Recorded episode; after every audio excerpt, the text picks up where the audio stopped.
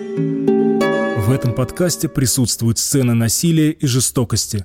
Пожалуйста, уберите детей от радиоприемников.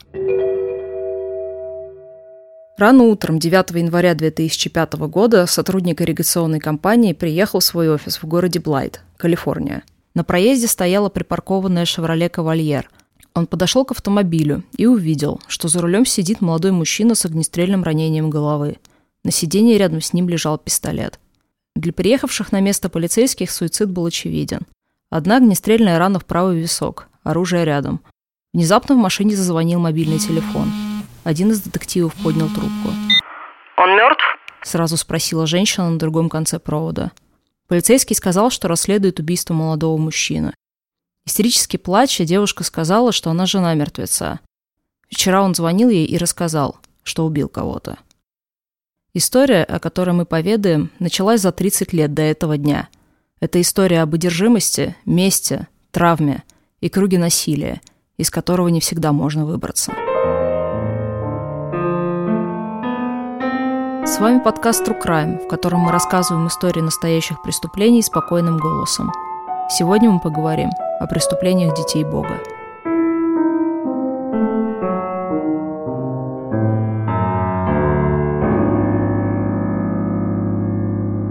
Девушку на другом конце провода звали Эликсия Манумель. Она смогла рассказать детективу, что ее муж жил отдельно, в Тусоне, Аризона – они продолжали общаться, и в последнее время поведение супруга вызывало у женщины тревогу. Особенно его слова накануне своей смерти. «Не позволяй никому говорить тебе, что забрать жизнь другого человека легко. Это не так. Это самое тяжелое, что я когда-либо делал», — сказал он. Калифорнийские детективы оповестили о подозрениях аризонских коллег. До этого звонка у них не было сообщения об убийстве по данному адресу, и они поехали на проверку – на окраине города полицейские обнаружили небольшую ухоженную квартиру. На ковре в гостиной лежал труп пожилой женщины. У нее было перерезано горло. Орудие убийства, крупный армейский нож, валялся под диваном. Один из детективов стоял у входа на место преступления, когда к нему подошла семейная пара. Розмари Конспедос сказала детективу, что она ищет свою подругу Джой, и сообщила, что в этой квартире живет ее племянник. Джой была известна под многими именами. Последние годы своей жизни она представлялась Анжелой Смит. По рождению она была Сьюзан Джой Каттон. Старые знакомые звали ее Сью или просто по второму имени. А в прошлой жизни ее называли Траст, Хоуп или Седр. На протяжении многих лет она была личным секретарем лидеров секты «Дети Бога» Дэвида Берга и Карин Зерби. Полицейские, которые работали на месте суицида, установили личность погибшего почти сразу – в водительской двери автомобиля криминалисты нашли чек курьерской службы на имя Рики Родригеса. Согласно информации на бумажке, за день до своей смерти погибший отправил видеокассету трем людям – в Сан-Диего, Лейквуд и Санта-Фе. Видеозапись, которую Рики отправил своей жене и паре друзей, и сейчас можно посмотреть в интернете. Бритый под ноль мужчина включает камеру и садится за стол. Громко играет сам 41. На столе перед парнем лежит пистолет, несколько магазинов – коробки с патронами, военный нож, электрошокер, дрель, скотч. Говоря в камеру, он не глядя вставляет патроны в магазин. Привет всем, это Рик. Я снимаю это видео, ну, по многим причинам. Думаю, главное заключается в том, что я хочу, чтобы существовала запись того, что я ощущаю, моих идей и того, кем я был. Слова «злость» недостаточно, чтобы описать мои чувства относительно этих людей и всего того, что они сделали. Дэвид Берг родился в Калифорнии в 1919 году. Он происходил из длинного рода божьих людей. Все свое детство юный Дэвид провел в миссионерских поездках с родителями. Берг получил светское образование, однако после был рукоположен и служил в той же церковной организации, что и его отец. 60-е были странным временем для традиционного христианства в США. Рост контркультуры вовсе не означал отказ от веры, но отход от традиционных религиозных практик был очевиден, особенно среди молодых людей – Речь не только о New Age движениях. Формировалась группа молодых людей, которая хотела вернуться к раннему христианству. Отказ от богатых церквей, простая жизнь, акцент на учении Христа. Позднее это ответвление назвали движением Иисуса. В том же направлении начал работать и Дэвид Берг, которого к тому моменту уже изгнали из организованной церкви. В небольшой кофейне в Хантингтон-Бич он проповедовал для переродившихся хиппи и подростков. Он обвинял поколение их родителей в том, что они отошли от Бога, забыли об учении Христа и тем самым разрушили мир. Призывал к революции ради Иисуса. Слушатели внимали речам харизматичного лидера и становились его последователями. Со временем подростки для Иисуса переместились из кофейни на улице. Они раздавали памфлеты, проводили пикеты и протестовали в церквях.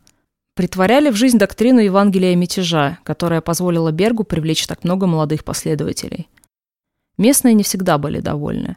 И дело было не только в шумности и назойливости подростков для Иисуса. Вызывало тревогу то, что группа активно проповедовала именно среди совсем молодых людей. Плюс некоторые практики Дэвида Берга привлекали больше внимания, чем другие. Например, тот раз, когда он провел церемонию обручения между 21-летним мужчиной и 16-летней девушкой. В самом начале движения было скорее пуританским, как и любое ответвление христианского фундаментализма – Любые добрачные связи были запрещены, нельзя было даже держаться за руки. Этому суждено было измениться, когда в 1969 году к группе присоединилась Карен Зерби. Карен выросла в строгой церковной семье в Тусоне и мало что знала о жизни. В свои 22 она выглядела подростком. Когда Карен распускала волосы, ей сложно было дать больше 14. Берг со смехом вспоминал, как на них смотрели люди, когда они где-то появлялись вдвоем. Берг, может, и считал себя пророком, но святым он точно не был. Из церкви его выгнали по подозрению в сексуальных домогательствах. Он много пил и часто выступал перед своей паствой в состоянии алкогольного опьянения. Не прошло трех месяцев после того, как Карен пришла в группу, как между ними завязался роман. Берг при этом был мужем и отцом четырех детей. Все они проповедовали. К 1969 году группа уже сорвалась с насиженного места и перешла к кочевому проповедованию – Берг умудрялся изменять своей жене прямо в доме на колесах, где они проживали все вместе. К тому моменту, когда подростки для Иисуса отправились колесить по США, группа уже обрела известность. О них писали в газетах и рассказывали по телевизору. Один из журналистов, рассказывая о них, процитировал Евангелие от Матфея «Блаженны миротворцы, так как они будут названы детьми Божьими». Дэвиду Бергу понравилась характеристика. И с того момента группа называлась «Дети Бога». Тут, наверное, пришло время начать называть вещи своими именами. Сборища религиозных хиппи с гитарами вовсе не были группой или общиной. С самого начала своего существования это была авторитарная секта. Последователи отрекались от своих семей и передавали свое имущество группе. Общество за ее пределами называли системой, а людей – системитами. Чтобы покинуть общее жилье, нужно было разрешение руководителя дома. Берг железной рукой руководил своими последователями и стремился распространить контроль на все сферы их жизни – в том числе в своих писаниях он рассказывал, сколько его последователи должны пить кофе и как правильно подтираться. Получив эту власть, Берг уже не собирался ни подо что подстраиваться. Он не был больше неудачливым пастором, который вынужден скрываться со своей любовницей. Нет, он был пророком судного дня, который видит будущее и несет правду своей пастве. Все, что он делает, истина. И его учение будет исходить от этого – Летом 1969 года Берг собирает лидеров секты в Вирджинии, чтобы озвучить новую доктрину. Свою первую жену, Джейн Берг, он провозгласил старой церковью. Карен Зерби, которая в секте получила имя Мария, стала новой церковью. Он был пророком, она его королевой. И вместе они проведут последователей через великую скорбь в новое время, где Иисус Христос встретит их после второго пришествия. К началу 70-х численность детей Бога росла в геометрической прогрессии. Они научились переманивать членов других движений Иисуса, иногда всех до последнего. В 1971 году к секте присоединился гитарист группы Fleetwood Mac Джерми Спенсер, который сбежал от коллектива прямо во время тура. Это сильно повысило качество агитационных песен. Примерно в то же время Дэвид Берг перестал появляться на публике, уединившись со своим ближним кругом в одном из домов детей Бога – с паствой Берг общался через специальные послания, которые назывались «Письма Мо». За 24 года он выпустил более 3000 таких писем. Послания представляли собой комиксы, в которых Дэвид Берг чаще всего изображался в виде мудрого льва. Первые годы комиксы были переполнены обычными религиозными символами. Ягнята, залитые солнцем холмы, молодые люди с просветленными лицами.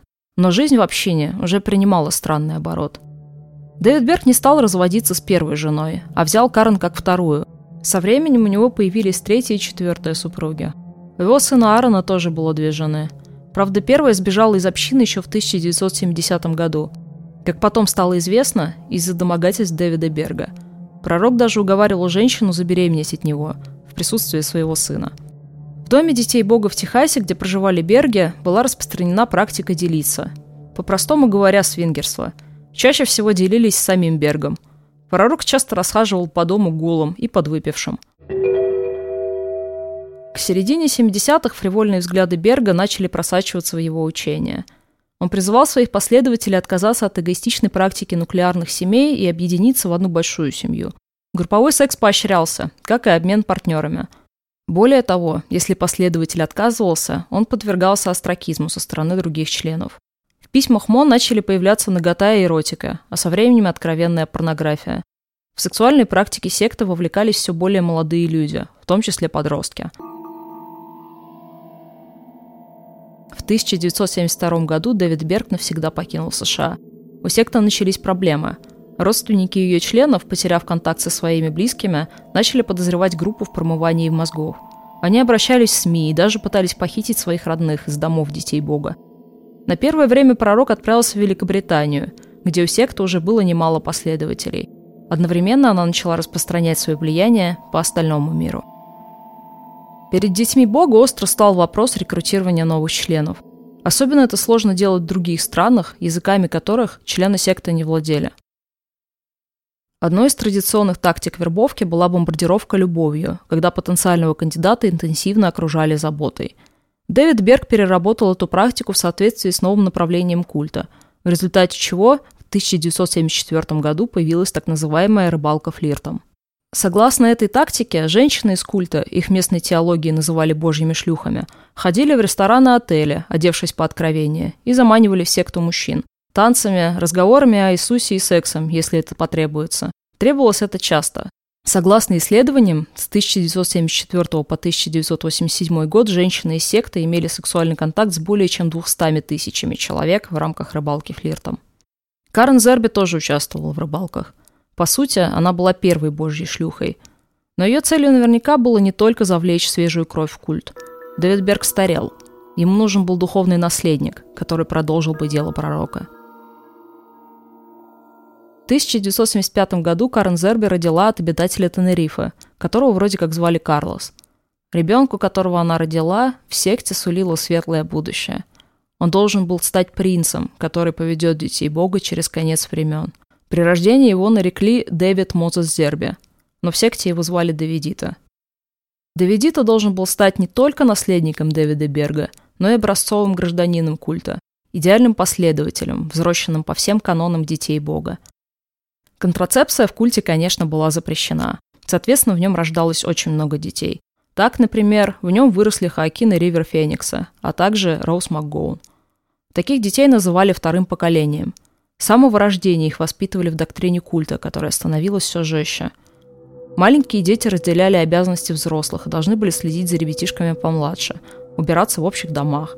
Дети участвовали в миссионерской деятельности культа, раздавая памфлеты на улицах и выступая в общественных местах. Плакать было нельзя. Улыбаться надо было все время. Тех, кто не слушался, заставляли наизусть заучивать пассажи из Библии. Физические наказания были обыденностью. Со временем воспитание детей перетекли и сексуальные аспекты доктрины Берга. Их учили, что секс – способ показать Богу свою любовь. Детей обучали всем аспектам сексуальной жизни. А потом от них начали ожидать и участия в этих актах. Возраста согласия в секте, конечно, не было, как и права отказаться. Именно образцом такого воспитания предстояло стать Давидита.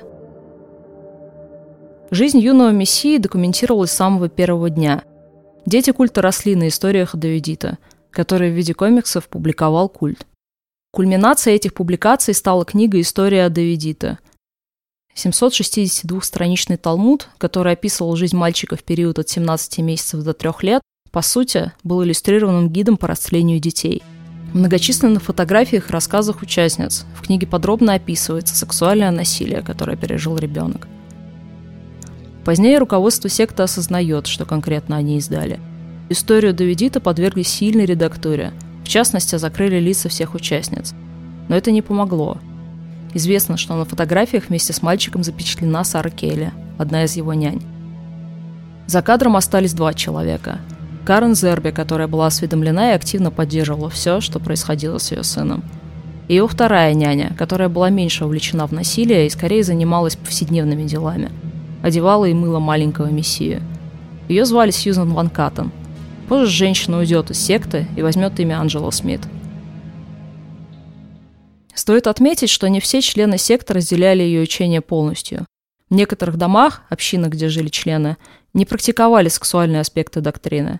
Часть последователей покинули детей Бога из-за несогласия с их практиками. Часто это были семьи с детьми. Одним из таких членов была старшая дочь Дэвида Берга Дебора.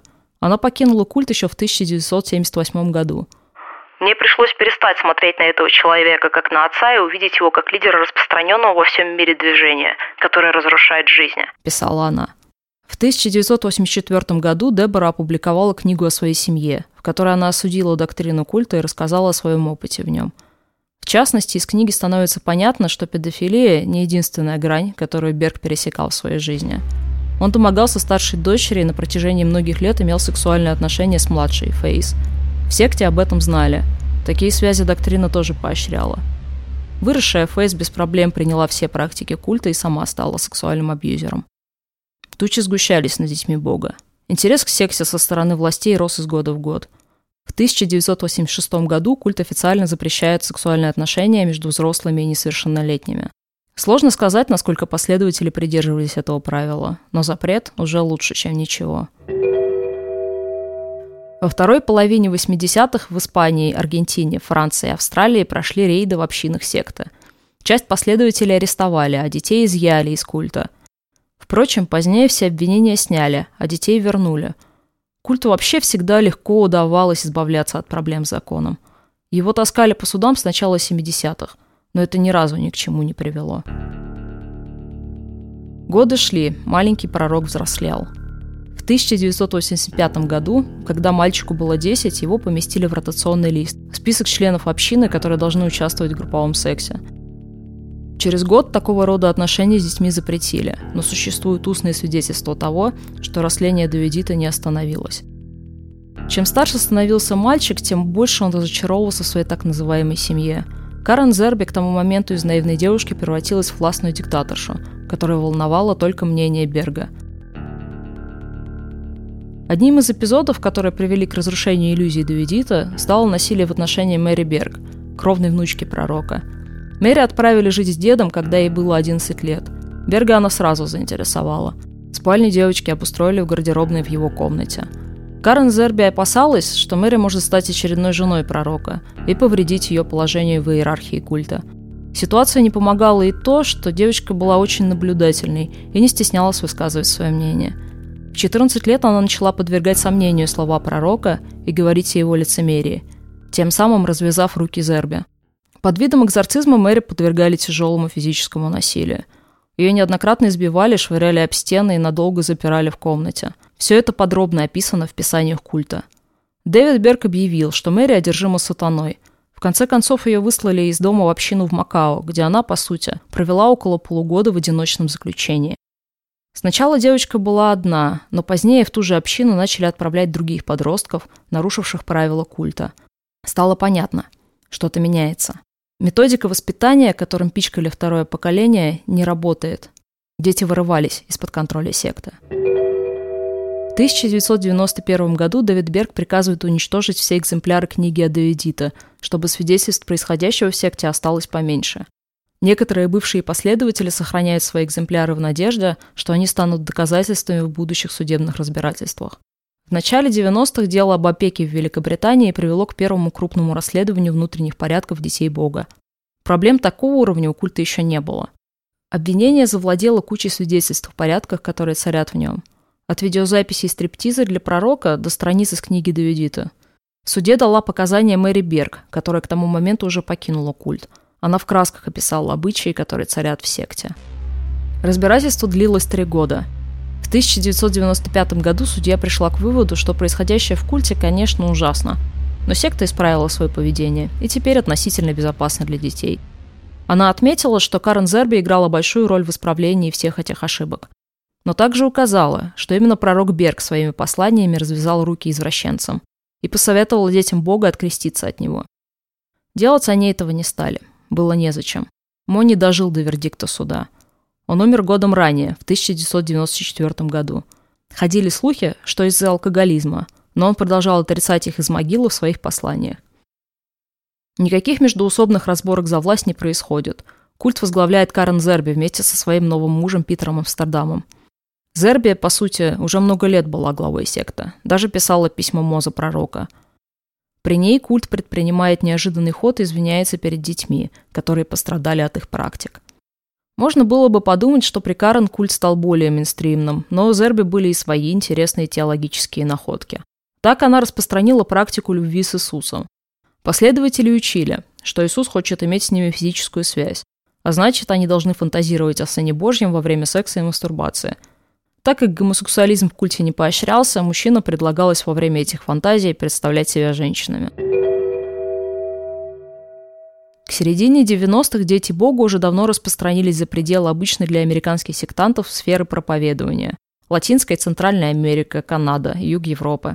Центром действия в Восточной Европе был Будапешт. В гигантском здании, где при коммунизме жили заводские рабочие, члены культа денно и ночно переводили памфлеты, книги и видео на венгерский, хорватский, русский и другие региональные языки. В 1994 году по пути из российской общины в Португалию эту штаб-квартиру посетил 19-летний принц культа. Давидита не спешил домой, к одержимым идеями его матери-последователям. За время пребывания вне дома он получил опыт, которого раньше у него не было. Там он был в окружении людей своего возраста, которые относились к нему как к обычному человеку, а не живому божеству. Давидита убедил свою мать, что может немного задержаться в Будапеште, помочь с работой – он вырос в обаятельного парня, который к тому же был не прочь нарушить заветы культа. Все вокруг с детства знали его как маленького мессию из тех самых книжек. Соответственно, вокруг него постоянно вились другие юные последователи. Но в тот вечер он внезапно остался один. По крайней мере, сам мессия так думал. Выходя из своей комнаты, он случайно наткнулся на другую юную сектантку. Ей было 17 лет. Она росла в культе с рождения и отличалась скромностью. Ее звали Эликсия Мунумель. Карен Зерби начала нервничать. В открытой обстановке Давидита начал рассказывать людям об обстоятельствах, в которых он вырос, распространяться про педофилию и сексуальные излишки. Это последнее, что было нужно новоявленной лидерше культа. Она начала настаивать на возвращении парня в Португалию. Давидита поставил условие – Элексия едет с ним. Карен сквозь зубы согласилась. Она чувствовала, что Мессия уходит из-под ее контроля.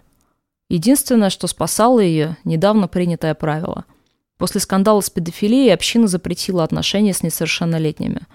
На момент возвращения Давидита был 21 год. Алексии через несколько месяцев должно было исполниться 18. Даже если принять на веру, что дети Бога отказались от самых отвратительных своих практик, некоторые принципы остались на месте. Например, свингерство. Сексуально все до сих пор принадлежали всем. Но Давидита и Эликсия больше не собирались ни с кем делиться. К взрослому возрасту Давидита уже перестал верить не то что в доктрину культа, в Бога. С годами он все сильнее отдалялся от своей матери, которая видела в нем скорее очередного последователя. Того, кто должен следовать правилам строже, чем все остальные, но точно не самостоятельную личность. Более того, молодой мессия начал осознавать тяжесть всего происходившего с ним. Он презирал свое наследие, книгу о Давидита и имя, которое ему дал культ. В конце 90-х юный пророк сказал Зербе, что уезжает в одну из общин культа в Мексике, и ему нужен автомобиль, чтобы туда добраться.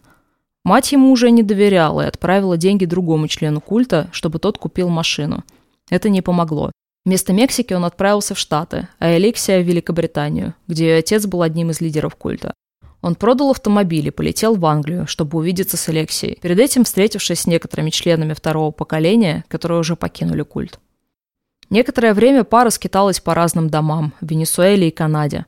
В конце 2000 года молодой мессия обратился к своей матери и отчиму в публичном письме, в котором он окончательно отрекся от детей Бога. «Вы проглотили агнцев божьих. Вы разрушаете жизни людей, пропагандируя лживые доктрины и вредящие практики во имя Бога. И насколько я вижу, вы не высказываете ни раскаяния, ни сожаления. Я могу говорить об этом часами, но какой толк? Вы никогда не изменитесь», — говорилось в послании. Уйдя из секты, Мессия отверг имя, которое ему дали дети Бога – Дэвид Мозес Зерби.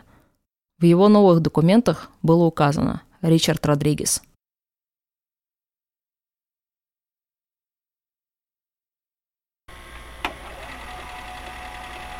Я столько всего перепробовал, пытаясь ну, как-то приспособиться, как-то найти, знаете, нормальную жизнь. Нет, все, с кем я говорил об этом, знаете, говорят, у всех есть свои проблемы в этой гребаной жизни. Но все люди, которые так говорят, понятия не имеют, что на самом деле произошло. Я имею в виду, они никогда не были частью секты. Как сказал один из друзей Рики, жить в современном обществе – это само по себе образование.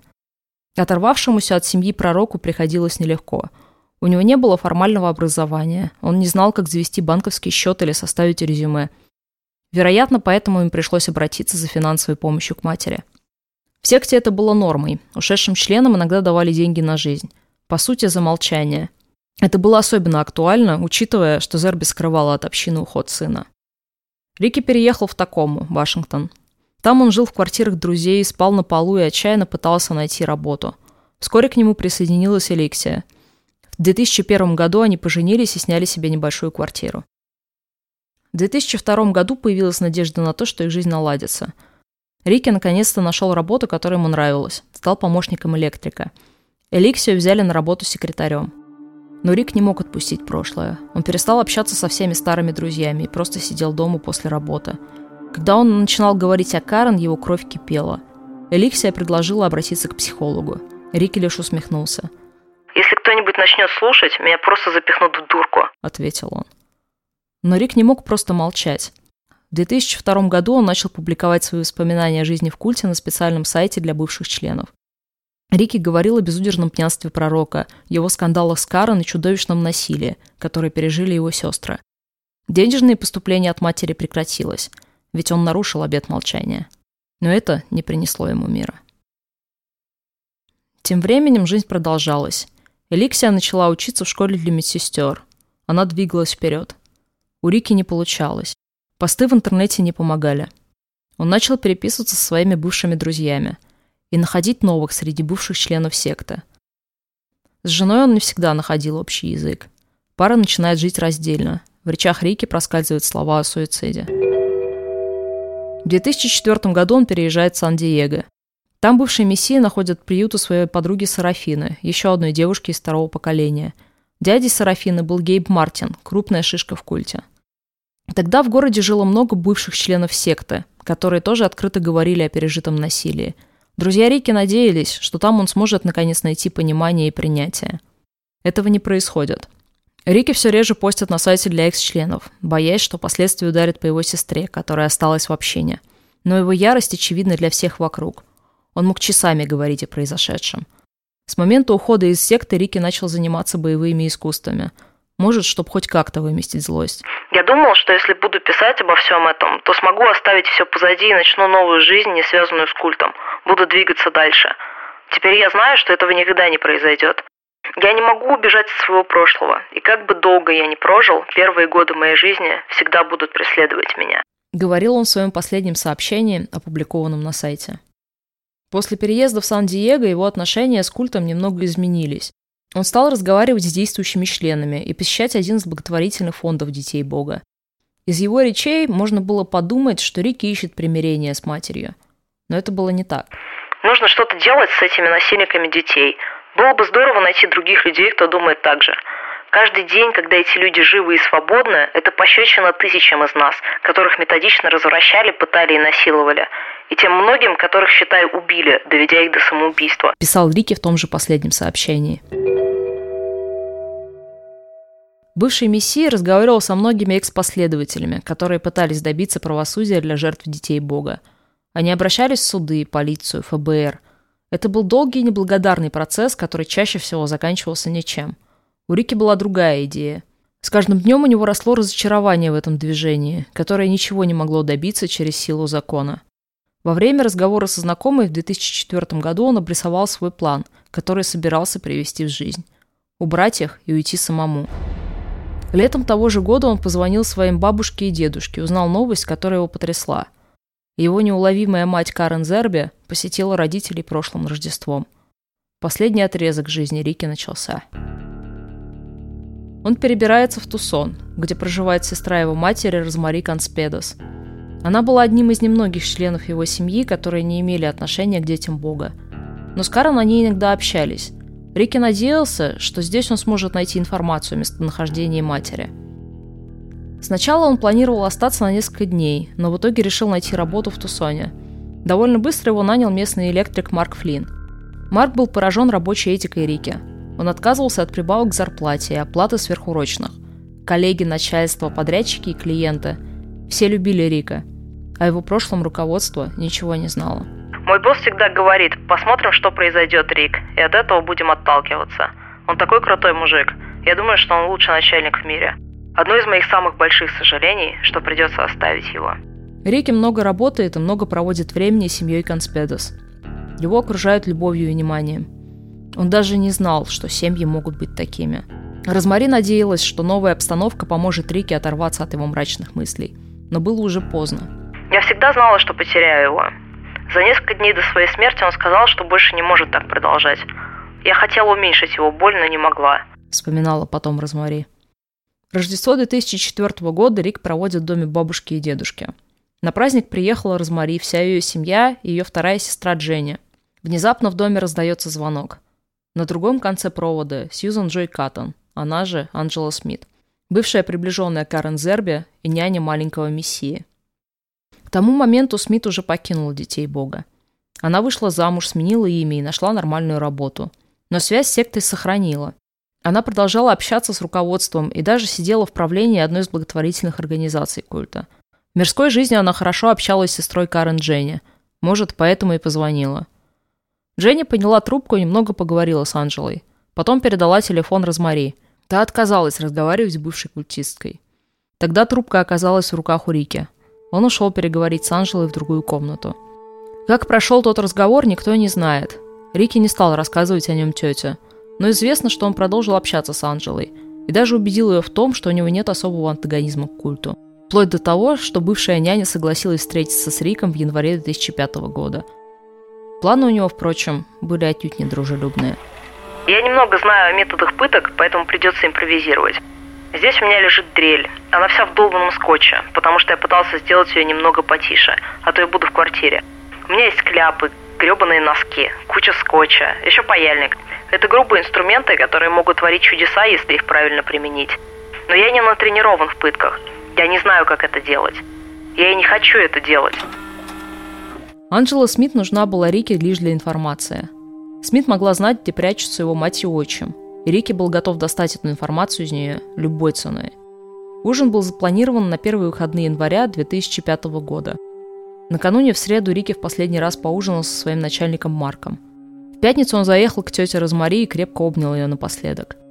Вечером того же дня он установил камеру в своей квартире, выложил на стол свой арсенал и нажал запись. Я не хочу просто развернуться и бежать. Моя цель – добраться до этих больных уродов, мамы и Питера. Тогда я смогу переместиться в следующую жизнь, зная, что я что-то изменил. Я все равно уйду. Неважно, что произойдет, я уйду, зная, что я пытался. Я сделал все возможное, что мог в этот момент, учитывая мой жизненный опыт, мое состояние рассудка – учитывая, что я был один и боролся со столькими вещами. Поздно ночью Рики позвонил своему старому другу Тиаго. Тот удивился тону экс-мессии. В его голосе всегда были тоскливые нотки, но сейчас что-то изменилось. Рики звучал счастливым. Он сказал своему другу, что нашел решение, и что скоро по почте к нему приедет видеокассета. Вечером 8 января Рики подобрал Анжелу Смит в городе и отвез к себе в квартиру. Что произошло между ними, никто никогда не узнает. Оба участника встречи уже мертвы. Ясно лишь то, что Рики не смог привести в действие свой план, на реализацию которого он потратил месяцы. Полиция не нашла на теле Анжела следов пыток. Только перерезанное горло, несколько ножевых ранений и раны на руках. Женщина пыталась защищаться. После убийства Рики забросил свой любимый нож под диван, сел в свою машину и направился в сторону Калифорнии. По дороге он позвонил Эликсе и рассказал, что произошло. Они говорили так долго, что Рике пришлось остановиться, чтобы купить автомобильную зарядку для мобильника. Больше всего Рика злило то, что никто из них, ни Анжела, ни мама, ни Питер, не понимали, почему он так зол. Они считали, что все сделали правильно. Даже когда Анжела умирала на ковре в его квартире, она не понимала, почему Рики так поступил. Она не поняла. Ты знаешь, я не ожидал такого ответа. Я не понимаю, как они могут не видеть, что они сделали с нами», — говорил Рики в своем последнем разговоре с женой. Они говорили, пока Рики не доехал до отеля в Калифорнии. Оба знали, что это последний разговор. Рик уговаривал Эликсию приехать и умереть с ним. Она уговаривала его не делать этого, но понимала, что слова бесполезны. В отеле Рик принял ванну и выпил пару пива. Он сел обратно в машину и направился в пустыню. Чуть позже двух часов ночи он припарковался у пустынного офиса и пустил себе пулю в правый висок. Никто из близких друзей не удивился новости о самоубийстве Рики. Все в один голос твердят, парень просто устал бороться. Убийство Анджелы Смит вызывает больше вопросов. Считается, что она играла ограниченную роль в насилии над Рики. Хотя в книге Адовидита есть их совместные фотографии – Тиаго и Ликсия уверены, что у Рика были другие цели, но он просто не мог продолжать жить. В убийстве он мог видеть возможность хоть что-то сделать напоследок, хоть как-то привлечь внимание. Он верил, что только так можно что-то изменить. Считал исправление ситуации своей ответственностью. Всю свою жизнь он извинялся за свою мать, за то, как она управляла семьей, за все, что мы пережили. Он чувствовал себя ответственным, потому что он был ее сыном, говорил Тиаго. Что Рике точно удалось сделать, так это привлечь внимание к секте. Как только в новостях появилось ее название, всплыла вся остальная информация. Грязи на детей Бога всегда было предостаточно. В ответ культ сделал то, что умел лучше всего – запустил пиар-компанию. Секта отрицала сексуальное насилие в отношении Рики Родригеса, которое, я напоминаю, было подробно задокументировано. Особенно яростно отрицались обвинения против Карен Зерби – в секте утверждали, что община давно оставила свое темное прошлое, что число бывших членов, совершивших суицид, сильно преувеличено, что в преступлении Рики виноваты не они, а те, с кем бывший мессия связался после ухода из секты. Якобы группа ненавистников из числа бывших членов направила Рики не в том направлении. Через полгода после убийства Карен Зерби отвечала на вопросы последователей во внутренней газете культа. То есть отвечал Иисус, но через Карен. Один из вопросов звучал так. Мне интересно, почему он принял темную сторону так глубоко? Может, в его прошлом было что-то такое, что заставило его так далеко зайти? Наводящий вопрос. Ответ Иисуса был однозначен. Нет, в его прошлом не было ничего темного, что могло бы его заставить зайти так далеко. Дело было не в ранних годах Рики или в каких-то скрытых событиях его прошлого. Это его настоящее подтолкнуло его. Он сделал выбор держаться за свою гордость, свой бунт и прислушиваться к темным голосам. Не знаю, как вам, а мне кажется, что автор этого послания все-таки не сын Божий, а сама Карен. В этом месте я должна рассказать о какой-нибудь светлой стороне этой истории. Возмездии, которое пришло через время, или о позитивных выводах. Здесь всего этого нет. Дети Бога до сих пор существуют. Секта прошла через ребрендинг и теперь представляет себя дружелюбной семейной общиной, цель которой – делиться Божьей любовью по всему миру. Вообще название секты к тому моменту уже давно было не «Дети Бога», но в рамках ребрендинга они переименовались еще раз – в «Семью интернациональную». В 2010 году семья отказалась от практики совместного проживания. Теперь они – онлайн-сообщество, которое включает в себя около 1750 членов. Сайт семьи выглядит обыкновенно. Фотографии улыбающихся последователей и послания о любви и надежде. В разделе «История» говорится, что основателем секты был Дэвид Берг – который начал вместе со своими детьми проповедовать молодежи из контркультурных движений. Имя Берга выделено гиперссылкой, которая ведет на сайт, посвященный ему. На фотографиях в шапке сайта улыбающийся белобородый старик с просветленным взглядом.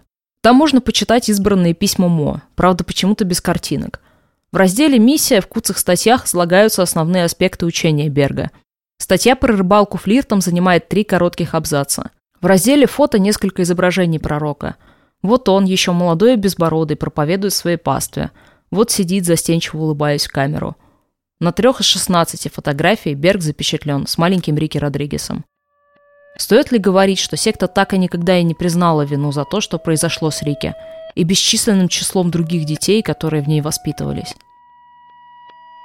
Карен Зерби, скорее всего, до сих пор жива и по-прежнему управляет семьей вместе со своим мужем – После произошедшего с Рики секреты ее местонахождения начали скрывать еще строже. Последнее, что известно, в 2010 году она проживала в Мексике. У Карен тоже есть свой официальный сайт, а на YouTube-канале семьи можно найти видео 12-летней давности, где Карен и Питер поздравляют последователей с Рождеством. Впервые дело о сексуальном насилии в семье дошло до суда лишь в 2018 году. Последователь культа Александр Ват вышел из зала суда, по сути, свободным человеком. Ват признал вину в четырех эпизодах сексуального насилия над детьми, отделался исправительными работами и испытательным сроком. Лишь в 2020 году педофил из семьи впервые получил тюремный срок. Дерека Линкольна приговорили к 11,5 годам лишения свободы. Его жертвами стали более 12 детей. Многие бывшие члены семьи, как и Рики, так никогда и не оправились от пережитого. По некоторым данным, не менее ста бывших последователей совершили суицид. Зависимости, психологические проблемы распространены в этих кругах. Мэри Берг, которая стала одной из первых обличительниц секты, много лет жила на улице и страдала от метамфетаминовой зависимости. В итоге с помощью друзей и семьи ей удалось наладить свою жизнь. В 2017 году она умерла во сне у себя дома. Часть последователей и по сей день пытаются добиться правосудия для людей, пострадавших от рук детей Бога. Дочь Александра Вата Варити Картера и другая выжившая Наташа Торми запустили движение, цель которого – привлечь к ответственности лидеров культа. Множество насильников все еще ходят по улицам. Они – риск для других членов общества, уязвимых детей и взрослых, и они будут продолжать, пока мы не найдем их и не привлечем к ответственности. Предупреждает Картер. Эти опасения не пустословны. Так, в 2018 году им удалось найти бывшую няню Рики Сару Келли, ту самую из книги Адавидита. Оказалось, что она работает в христианском НКО для уязвимых женщин и детей. Рики Родригес проговорил на камеру почти час. На записи видно, как он устал. Перед тем, как выключить камеру, он обращается к остальным выжившим. Продолжайте бороться. Сохраняйте веру и все такое. И однажды в какой-то форме кто-то из нас будет рядом, чтобы увидеть, как эти уроды горят. В прямом или переносном смысле им конец. И с этой счастливой мыслью я вынужден вас покинуть. С вами был подкаст True Crime. Спасибо, что вы были здесь сегодня. Присоединяйтесь к нам в следующий раз, и мы расскажем вам историю об убийстве, секретах и о том, что не все вещи то, чем кажутся. Берегите себя. До новых встреч.